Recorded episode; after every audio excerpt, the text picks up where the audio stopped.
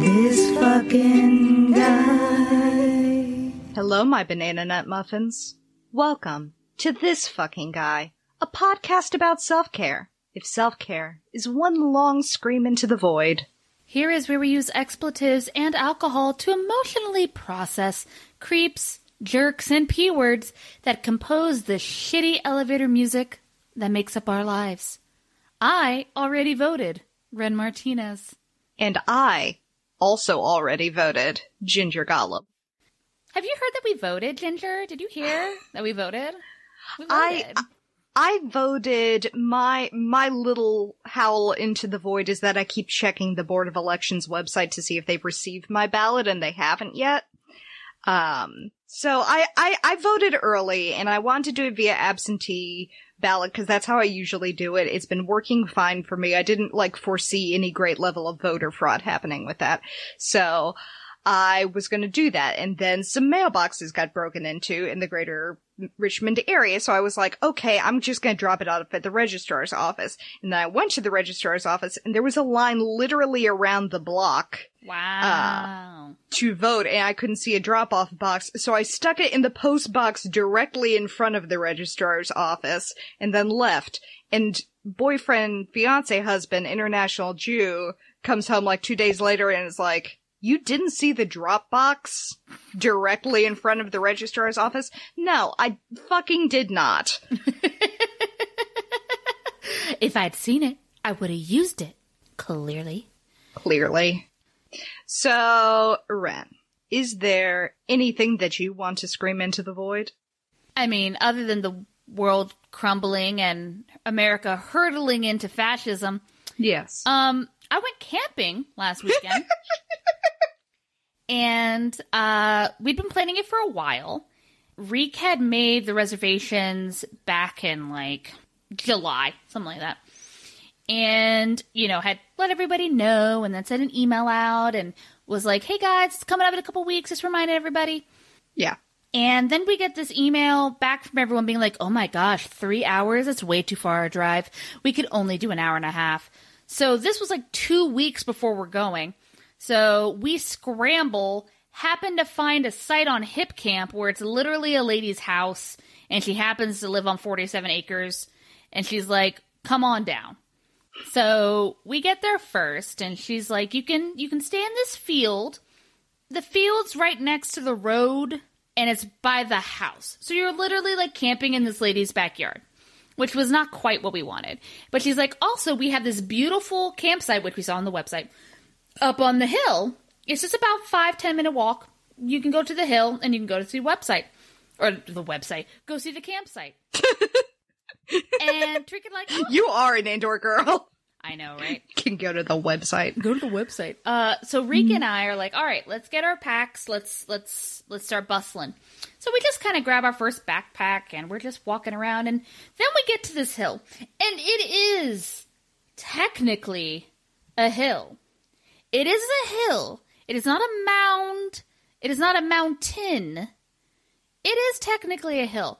But it does have a solid 50-degree angle upwards in half of it. Oh, so no.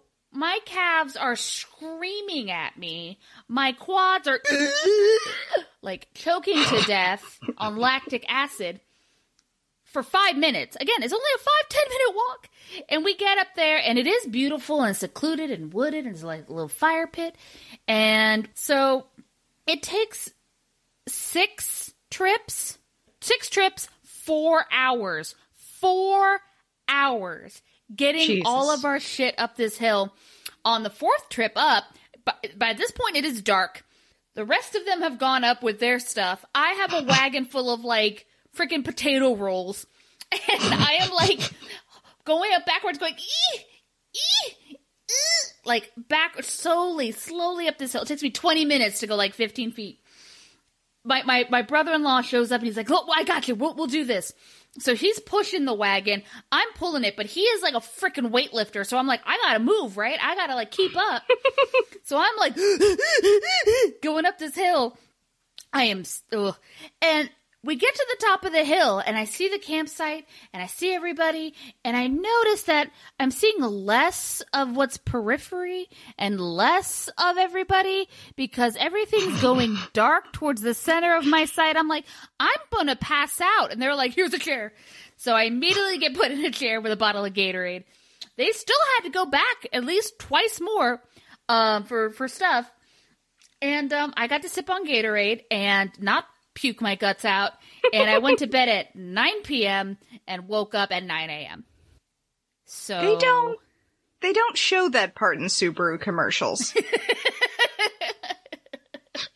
Everyone dying at the end, like just everybody sort of laid out next to the car being like I like camping. I feel like after this I have to qualify by saying I like camping. Do you? This was a campsite for backpackers. We came as car campers. So like we had like 3 cook sets and 3 coolers, and like at one point my brother-in-law, again, we were trying to like, we were emptying out backpacks and taking them down to take things up because that was an easy way to take things up. And we put in 2 24-packs of beer in his backpack.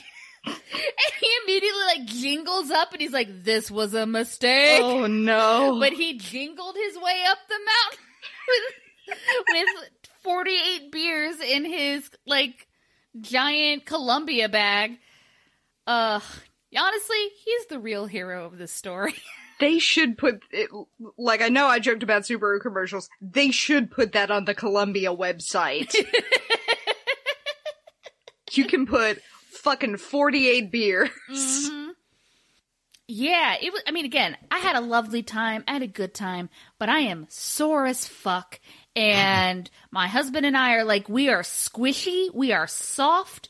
We when the hordes come to murder us all, we are the first. Like, there is nothing stopping them. I mean, the only thing that's stopping the zombie hordes from getting to you is if you throw me in the way, because you know that I'm the only person that is moving slower. Right. I'm like, at least I'm faster than Ginger. That's the only one I got. I don't know about Susie. Susie, I don't know about her, like, walking speed. I don't know about her, you know. As somebody who's gone on a lot of walks with her, I think that she has the physical fitness to be able to, like, walk at a pretty brisk pace, but she does not wear comfortable enough shoes to make that a remote possibility.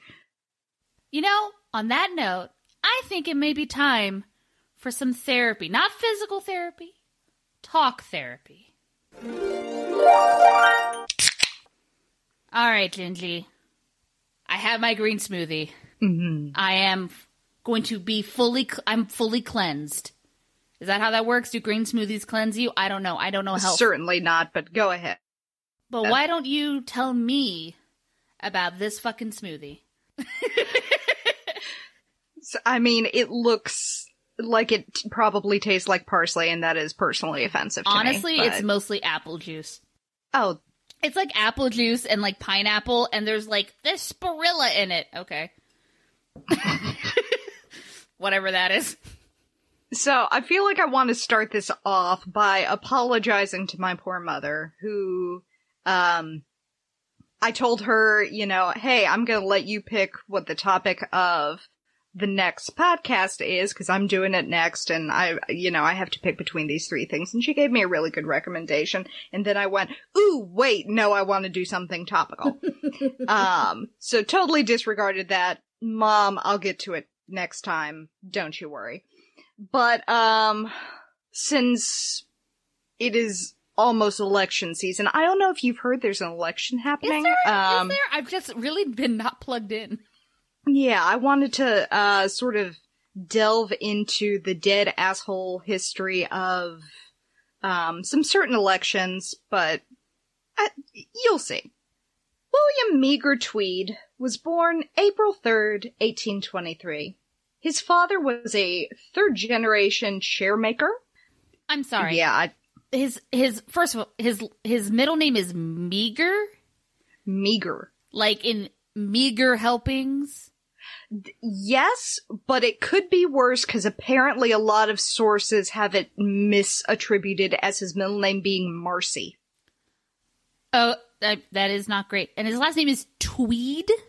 Tweed. Meager Tweed.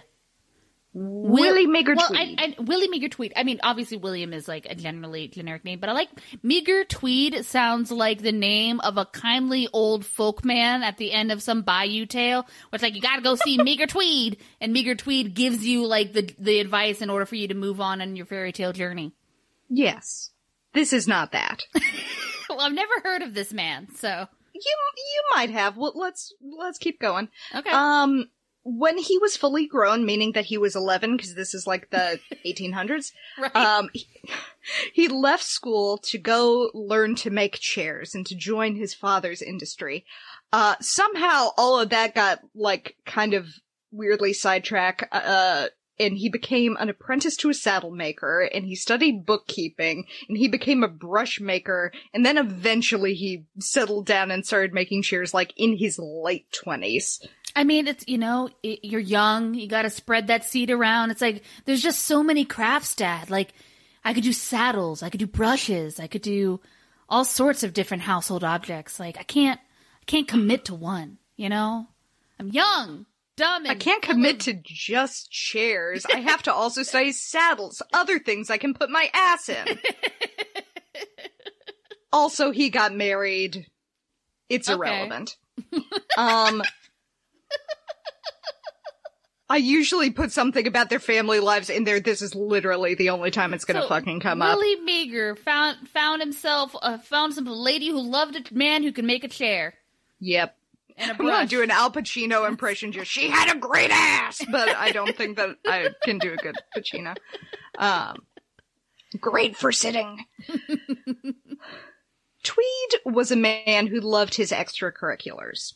He joined the Masons and the Odd Fellows, which, as far as I can tell, is basically just the Masons, but they have a worse PR team. He also joined a volunteer fire company, Engine No. 12. He was apparently fucking great at being a volunteer fireman because in 1848, at the invitation of State Assemblyman John J. Riley, he and his friends created the America's Fire Company No. 6, also known as The Big Six. Okay, that sounds like... Isn't that a football thing? I feel like they're... No, that's the... Football? The Big Six? Isn't that a football thing? The big game? No, I think it's a college league. I promise you this has nothing to do with football. Well, apparently it has everything to do with chairs, so... Everything to do with chairs, everything to do with volunteer firefighting.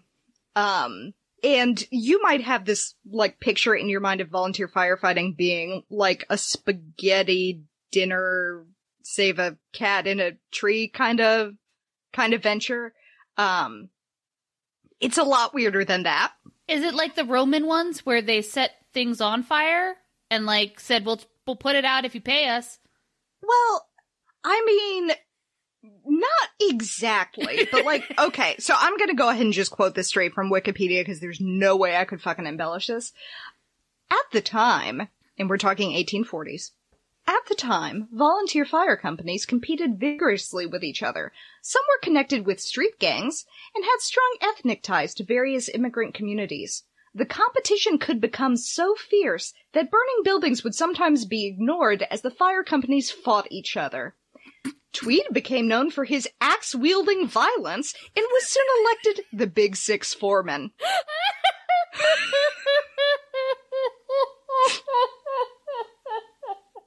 I just have this image of this woman running out of a burning building. She's like, help, my baby! And then, like... The freaking sharks and the jets are like outside, like da da na na da na na na. There's one that's just wielding an axe, and she's like, "Guys, my baby though. Could y'all?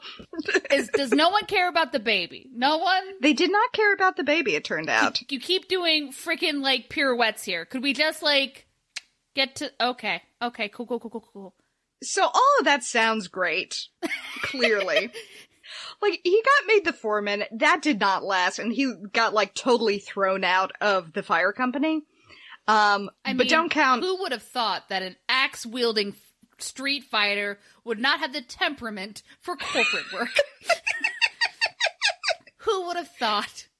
Well, he got thrown out of the fire company, not the chair company. Well, that's what I mean. Like, you know, to be the head of the fire company, you have to have some business acumen and, like, run things. And it's like, no. This man is a literal axe murderer, like inches from being an axe murderer.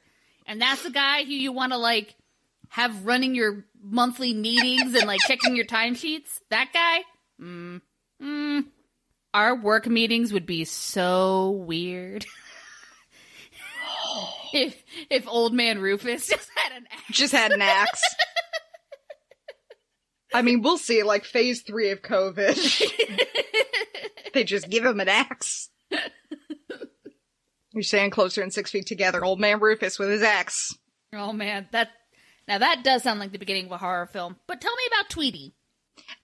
So at that point, he's been thrown out of the fire station, but fire companies were a recruiting ground for political parties at that time, because fucking sure.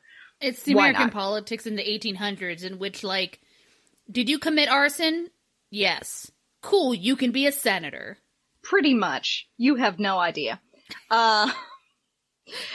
So the Democrats of New York's 7th Ward were like, ooh boy, gotta get us some of this big Willie Tweed.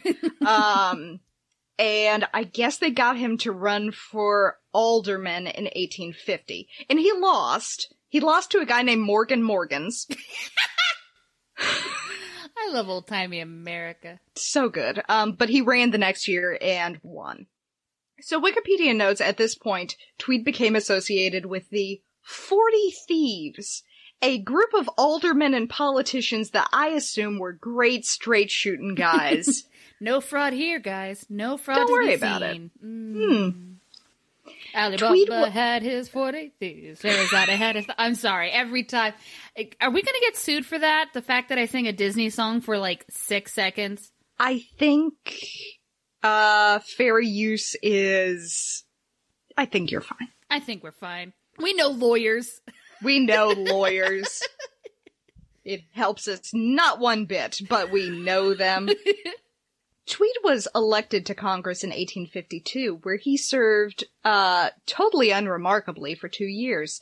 And then he came back to New York and was appointed to the New York County Board of Supervisors.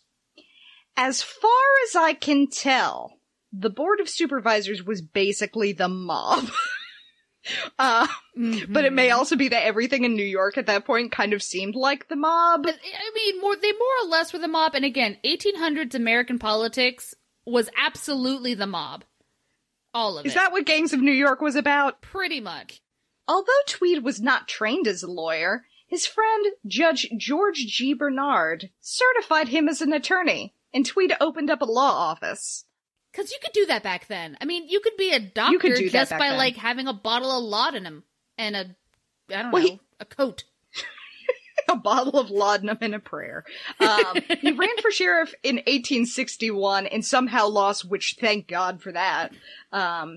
But also immediately after he lost that election, he became the chairman of the Democratic General Committee and later Tammany Hall's General Committee.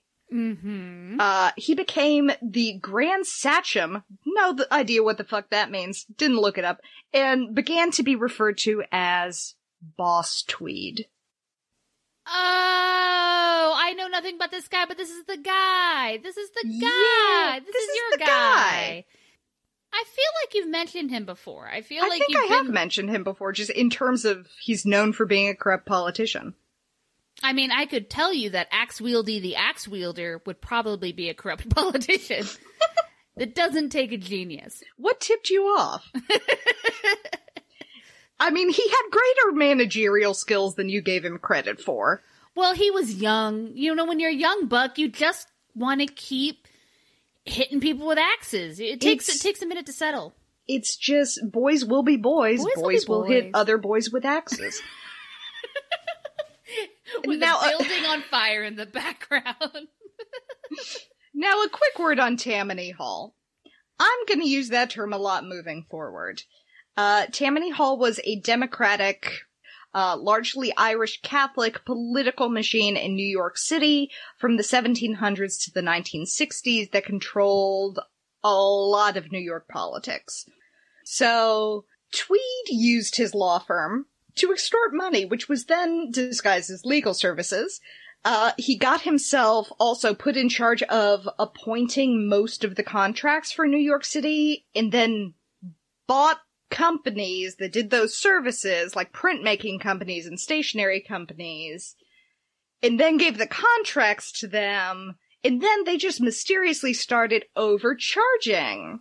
Man, it's almost as if we require politicians to divest of their holdings if it contradicts with their political life because of things like this. It's so weird how this never happens anymore. I mean, it's kind of almost surprising that he didn't buy a bunch of hotels and then force foreign diplomats and dignitaries to stay in those hotels in order to do business. Strange. And and have a political party, and all of their events occur at the resorts that he owns, you know? It's so weird how that happened coincidentally. But yeah, with all of that illegal money, he had to invest in something, just put the money somewhere, so he became one of the largest owners of real estate in the city. Oh my god. Humans are stupid. We never learn our history. We never fucking learn our history. And also, predictably, he started to form what became known as the Tweed Ring, great name for a band, by having his friends elected to office, just making sure that his... Tweed Ring sounds like... it sounds like some sort of nerdy clothing item. I was going to say it sounds like a Scottish person's asshole. Bend over, show me that tweed ring. Lassie. I've watched so much Outlander, and I'm ethnically Scottish. You would think that I could do an accent. I can't. It is a brogue that I appreciate, but could never imitate. Oh, yeah. Tweed understood that, as a public figure, he needed to present an air of humble gravitas, which he interpreted as wearing just a huge fucking diamond in his shirt front. Just all the time. This kind of reminds me of one of the more recent Behind the Bastards episodes talked about Cecil Rhodes, which I don't know if you know about Cecil Rhodes, but he owned half of Africa and created the De Beers Company. So and also basically created apartheid. So literally probably one of the worst people to ever exist. But apparently, and the wedding industrial complex. Fuck that dude. Fuck that guy. But apparently, as a young man, again with his diamond fortune, he was going to Oxford, and he would carry around a box of pocket diamonds. Like he would go to fucking frat parties and be like, "Have you seen my diamonds? These are my pocket diamonds." And it's the same energy. Same energy. It makes me think of pocket sand. Pocket sand, but you're just throwing diamonds at people. It was an energy. Oh, yeah. Also, he started collecting canaries. There was not nearly enough information on that. Canaries? And he would, when he, spoiler alert, he ends up spending a lot of time in Albany. When he would go to Albany, he would just bring a collection of his favorite canaries with him. What the fuck? So I guess he was just a gentle soul who loved birds. Just, one of those old men in the park just throwing bird seeds out with his diamond pendant just hanging around his neck like Flava Flav. No word on if he tried to fuck any of the birds.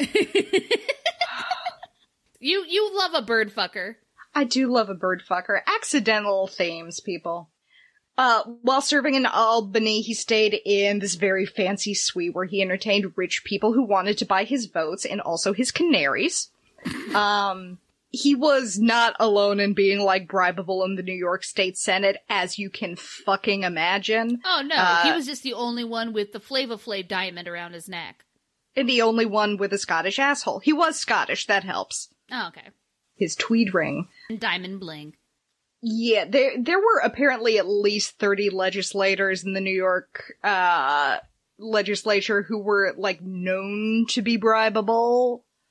I mean, I guess at the time in which, like, you know, firefighters are, you know, freaking dance off in the street with axes, like, and the police are basically mobs for rich people. Like, it's not a surprise that all the politicians are corrupt, but I guess it's nice to know which ones exactly. So I guess if you happen to be, you know, a young person or a young poor person, maybe you can pool someone, your community resource, be like, could you please give us food? Maybe could you please?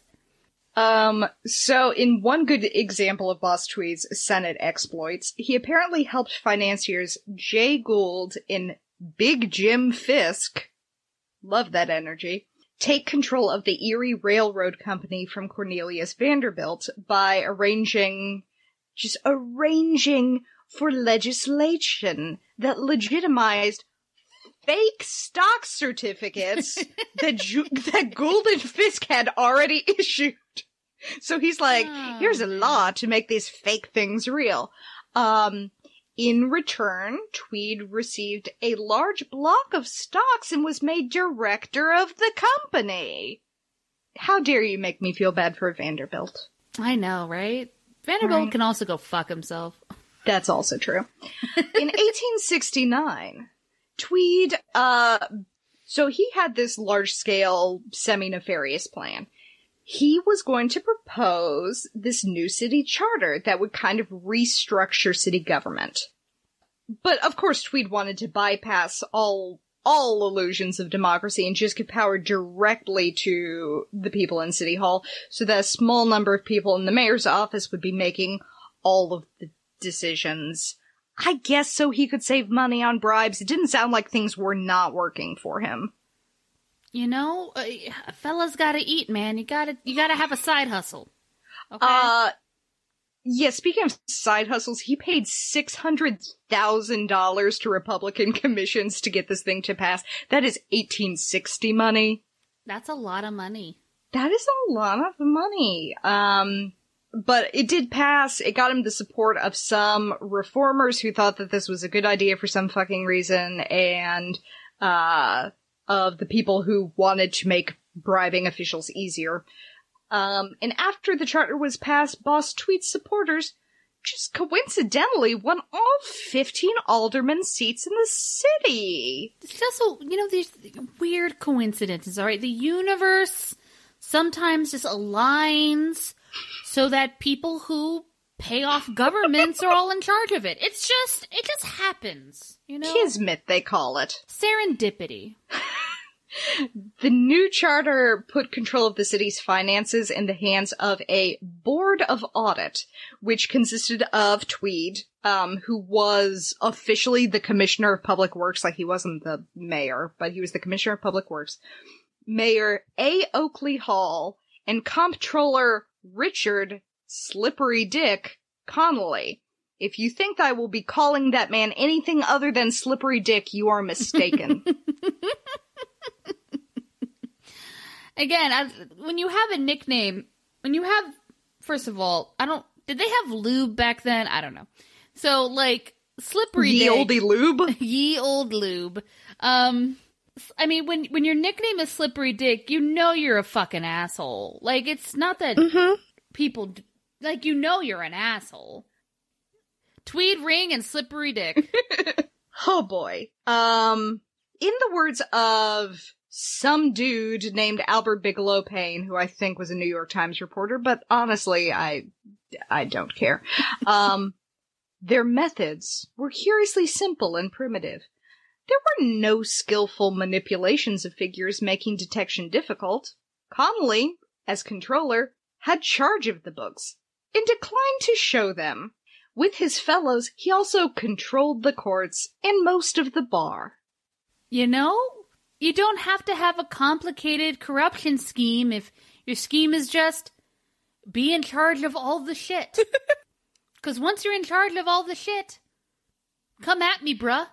The fact that this existed and the mob existed is insane to me. Like, why was this not the mob? But, I mean, they tended to work hand in hand. Like, my understanding is that a lot of the police force, a lot of the police force at this time were also on the mob's payroll, and the mob was also on the city council's payroll, and the city council was also on the police payroll. So all these fuckos just paid each other off. I mean, it was the 1860s, and while, I am no expert on that era or, census data from that era, I just assumed that there were, 15 dudes total anyway. Yeah, so it's just these three groups paying each other off and a bunch of firefighters in the center swinging axes. What a time to be alive. Do you want to hear about some grifts? Yeah, let's get to that grift.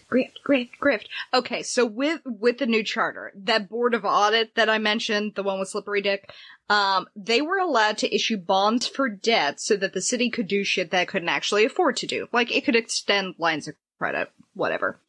And so contractors who were working for the city because the Tweed Ring had picked them to work for the city, they would multiply each bill by, it sounds like as little as 5 times, as much as 100 times, before they gave it to the city.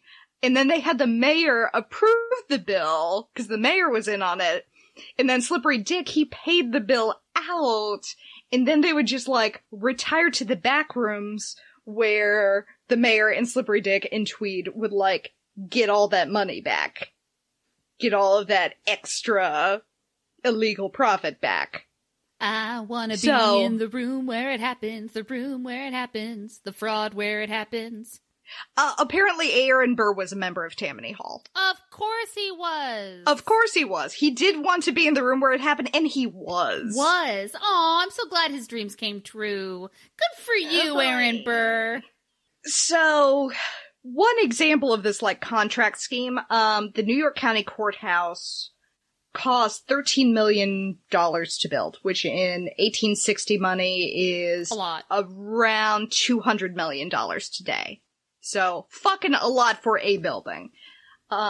Incidentally, that is twice as much as the U.S. paid to buy Alaska. The same year. It reminds me of that quote from, Independence Day, when they go to Area 51 and they're down in the underground lab, and all the people are looking at alien shit, and the president's but how would we not have known? And the Jewish dad goes, well, what do you think? They were spending $500 on a hammer, $1,000 on a toilet seat, and that's what this is. It's you think people are spending $500 on a hammer? No, it was $5 on a hammer and $495 for me. Thank you. So, we got the courthouse. And I get to fuck your wife. Sorry.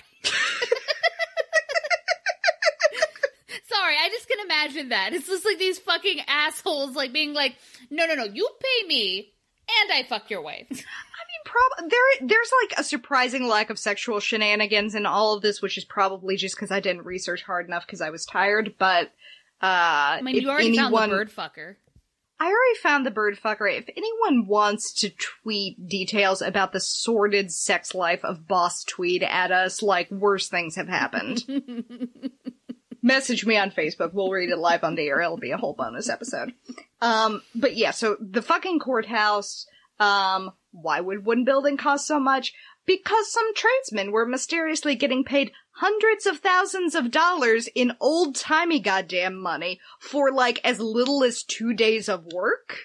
And, also, the construction was using marble from a quarry that I guess Tweed maybe owned or had stakes in. Oh, weird. It's just weird. And also, each of the commissioners tasked with overseeing the construction got a 20% kickback. Again, crazy random happenstances. It's just the chaotic nature of the universe at work. Just kismet. Their corruption... Kismet-ass. Their corruption led to an expansion of the city. Because Tweed and his cronies would buy up unused land around the city, Harlem, use city resources to put utilities on it, and then sell off the land once it was usable, which led to the development of, the entirety of Upper Manhattan, But they did also triple the city's bond debt doing that. But they got rich, so why are you mad at them? But they got rich. Also he got about $600,000 for letting the Brooklyn Bridge get built. I mean, hey, the man has an eye for fraud and getting away with it. You know, Jacob Wohl could learn a lot from Boss Tweed. Oh, Christ. Please don't suggest that to him. It is worth noting, this is my disclaimer, that some of the skim funds did go to charities and to build orphanages, and they set aside the land that was used for the New York City Library and for MoMA and to feed starving people, which I'm sure wasn't just to get their votes and ingratiate them. I'm sure that had nothing to do with it.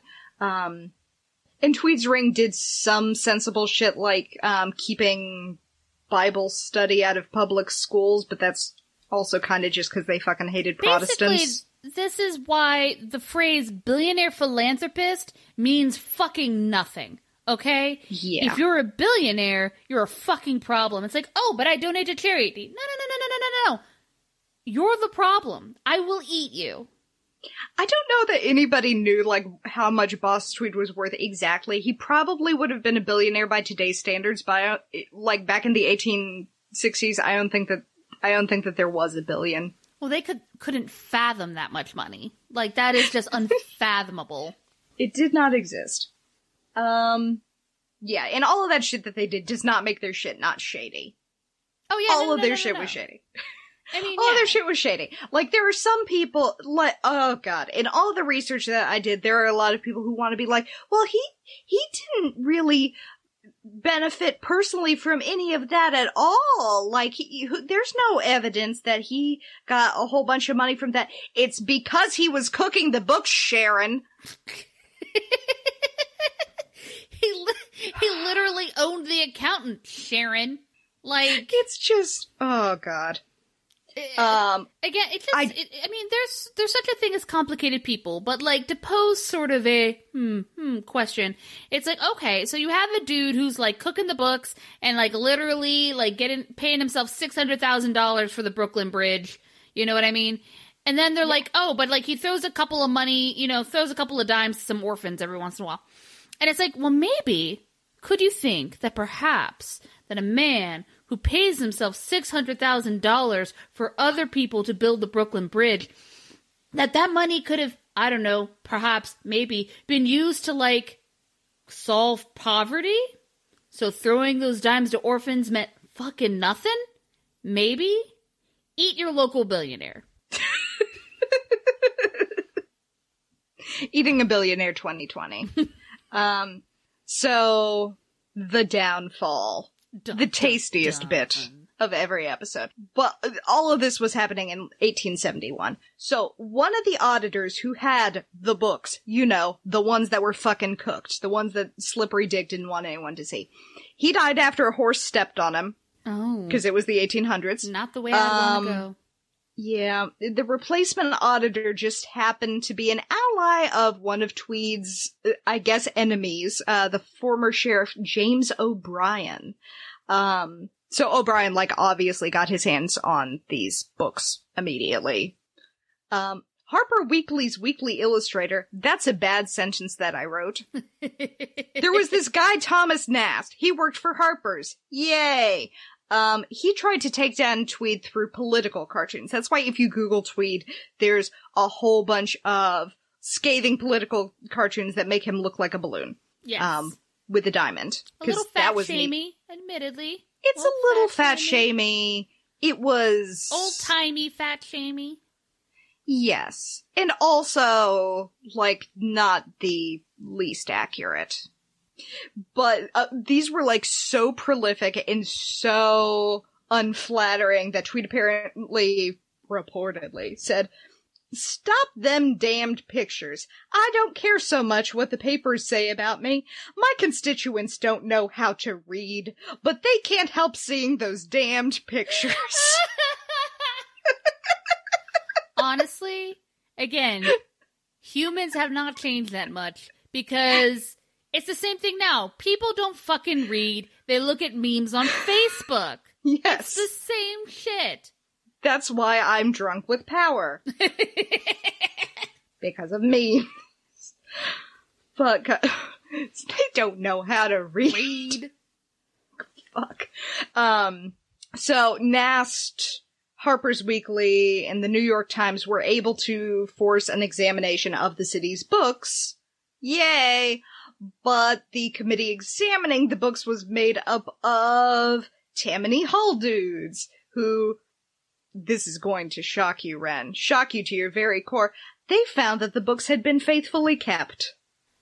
I mean, yeah, because it's like, there's the fraud book, and they're like, oh, where did that go? And they just tuck it behind, like, their tuxedo jacket, and they pull out the book that has, like, fraud crossed out and says not fraud on. They're like, this is the real book.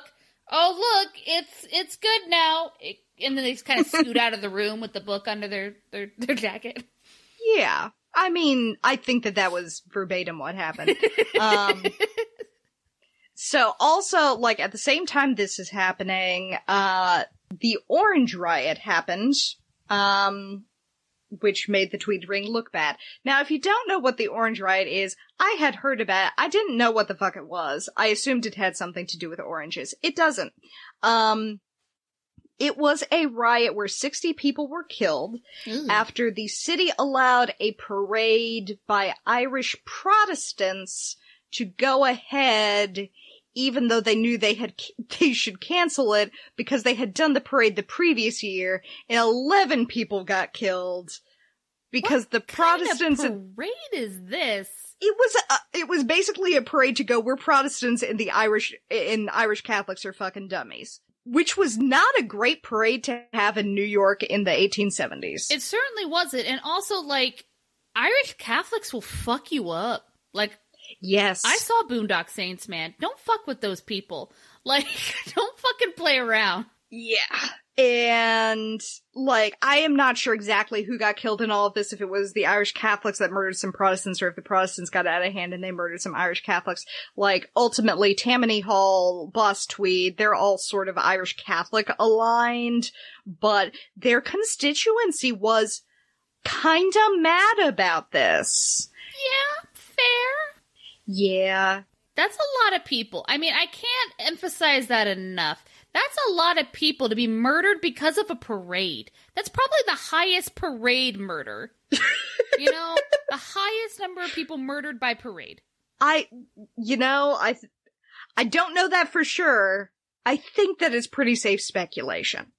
It's surprising how many parades have led to people's deaths, which is why my political platform is no parades. This is where you and I are forever diametrically opposed on the issue of parades. Who knew? So, fucking people getting murdered at parades. And then this sheriff with a grudge against Tweed has all of his cooked books, and political cartoons are coming out, like, every day. Harper's Weekly. They were coming out fucking weekly, showing this guy as, like, this big, ugly, fat cat. So, it's not great. Tweed and his cronies, for whatever reason, would not pay the bribes that sheriff and, like, all of the auditors who were getting involved were asking for.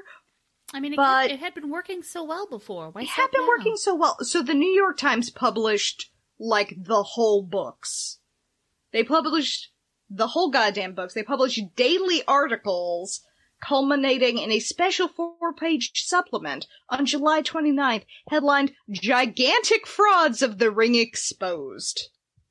I was about to say, I guess your constituents can read.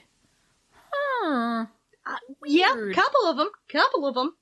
After the expose, everybody with a financial stake in New York was going, oh shit, oh shit, oh shit, oh shit. So the city's elite were like, shit, we've got to fix this. We, of course, are the wisest and best. That's a direct quote. We are the wisest and best citizens of the city, and so we have to take over the city government so we don't go broke. No one likes the people in charge. Maybe they'll trust us because we're rich. Like they always do. Mm. Yeah, they attacked Tammany Hall by cutting off the city's funding. I don't know how they had the authority to do that, but they did. No one had the authority to do anything. That's fucking true. Nobody had the authority to do anything. You just paid off the man with the canaries, and then, like, you just owned the Brooklyn Bridge. Like, maybe that's what it was. Maybe they measured power by just whoever has the most canaries. We've never seen a man so powerful. My God. Property owners refused to pay their municipal taxes, and do you remember that judge who gave him a law license even though he had never studied the law? Mm-hmm.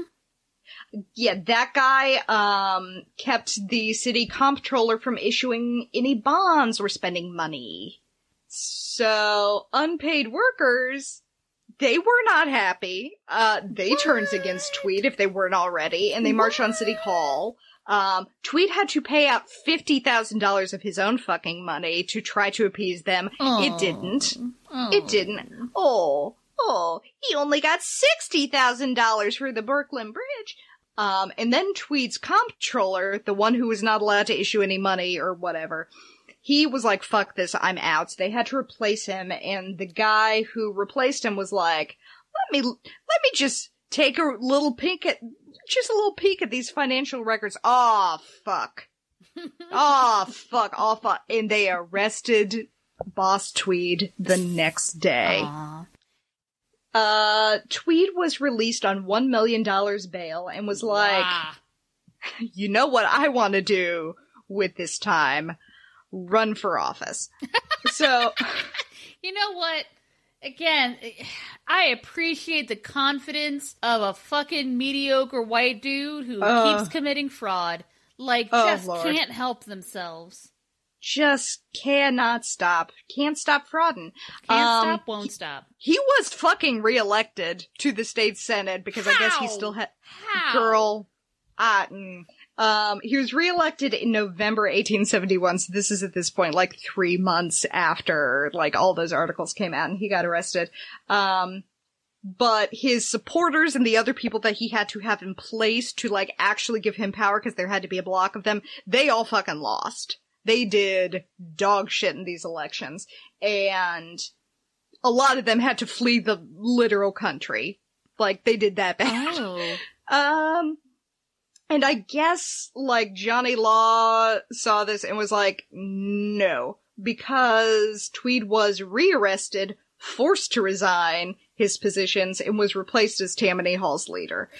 Well, I can imagine, like, could you imagine, like, you've just arrested this dude, right, who, like, committed all of the fraud while wearing a diamond that said fraud on it, right? And, like, corrupt is his middle name. And you're like, okay, that guy's in jail. Whew, now I can focus on my job. I know there's an election coming. This fucker's right back here. What the fuck? I just fucking arrested this guy, y'all. What the fuck? I turned around for 5 seconds to, like, take my wife on a date, and, like, now you've put this guy back. No, no, I'm immediately rearresting that dude. I don't know. I had to push him into the river or something. Yeah, he was let out again on $8 million bail. Did he run again? Not then.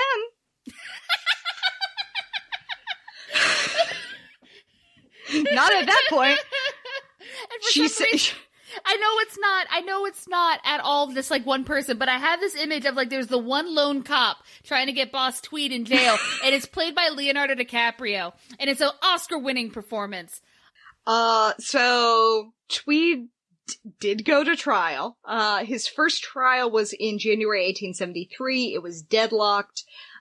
He was retried that November and was convicted on 204 of 220 counts of forgery and larceny. That's a lot.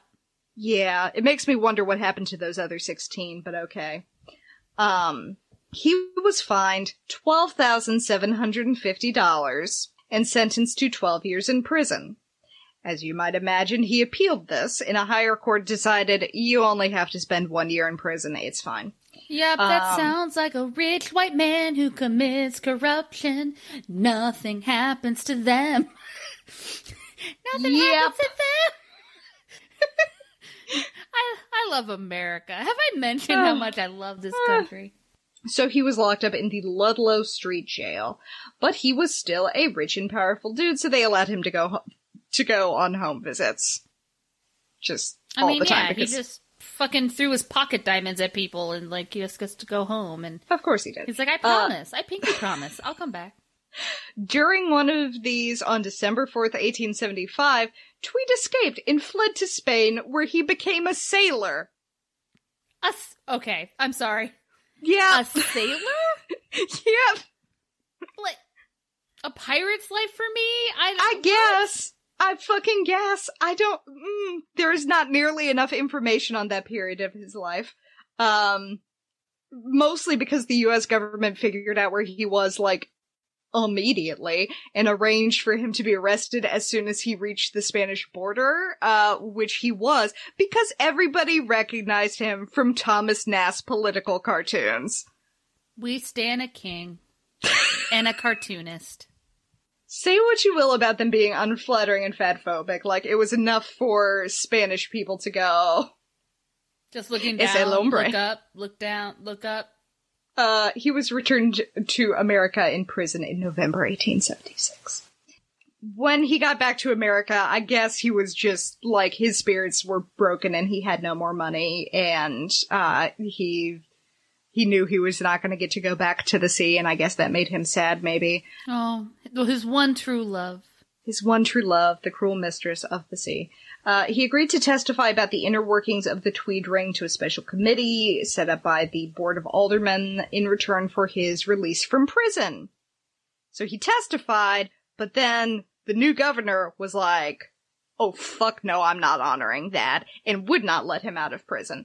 And so he died in the Ludlow Street Jail on April 12, 1878, from severe pneumonia, and was buried in the Brooklyn Greenwood Cemetery. Mayor Smith Eli would not allow the flag at City Hall to be flown at half-mast. 'Cause fuck this dude. Fuck this dude. So that's Boss Tweed, in case you want to know what that was about. It's a lot weirder than I thought. Yeah. You know, I know you said him being married wasn't important to the story, and it's not, but I have to think sometimes, like, where was the wife? When he was off being a Spanish sailor, and she's just at home, and, like, he's out getting a tan. Yeah, I don't, because I don't imagine this being some, like, little demure society dame, because she didn't marry him when he was... Boss Tweed. She married him when he was an axe-wielding, chair-making psychopath. So that's who I want a biopic of in all of this. I want to see the romantic drama where they're having a fight where he's like, haven't I given you everything? All the money? And she's like, no! I fell in love with the man wielding an axe in front of a burning building. You haven't wielded that axe in so long. I don't know you anymore. Oh God.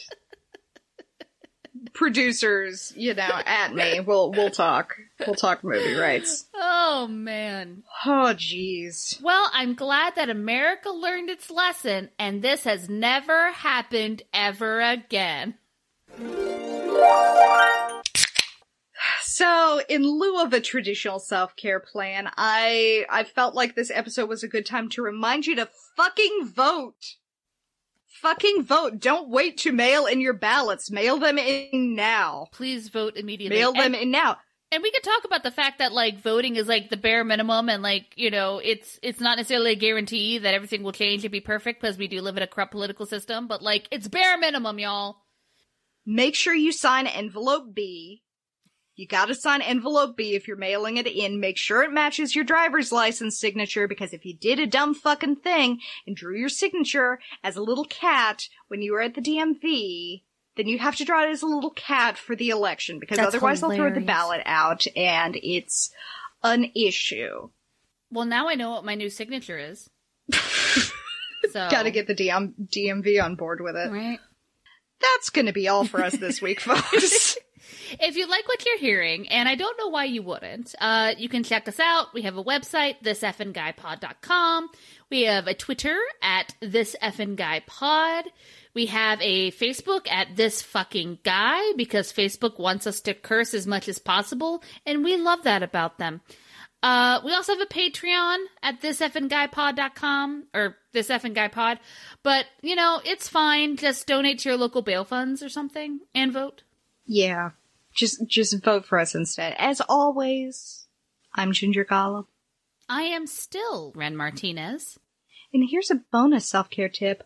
Fucking vote for the love of God! From your lips to Anita Bryant's ears. Don't be this fucking guy. Peace. This fucking guy.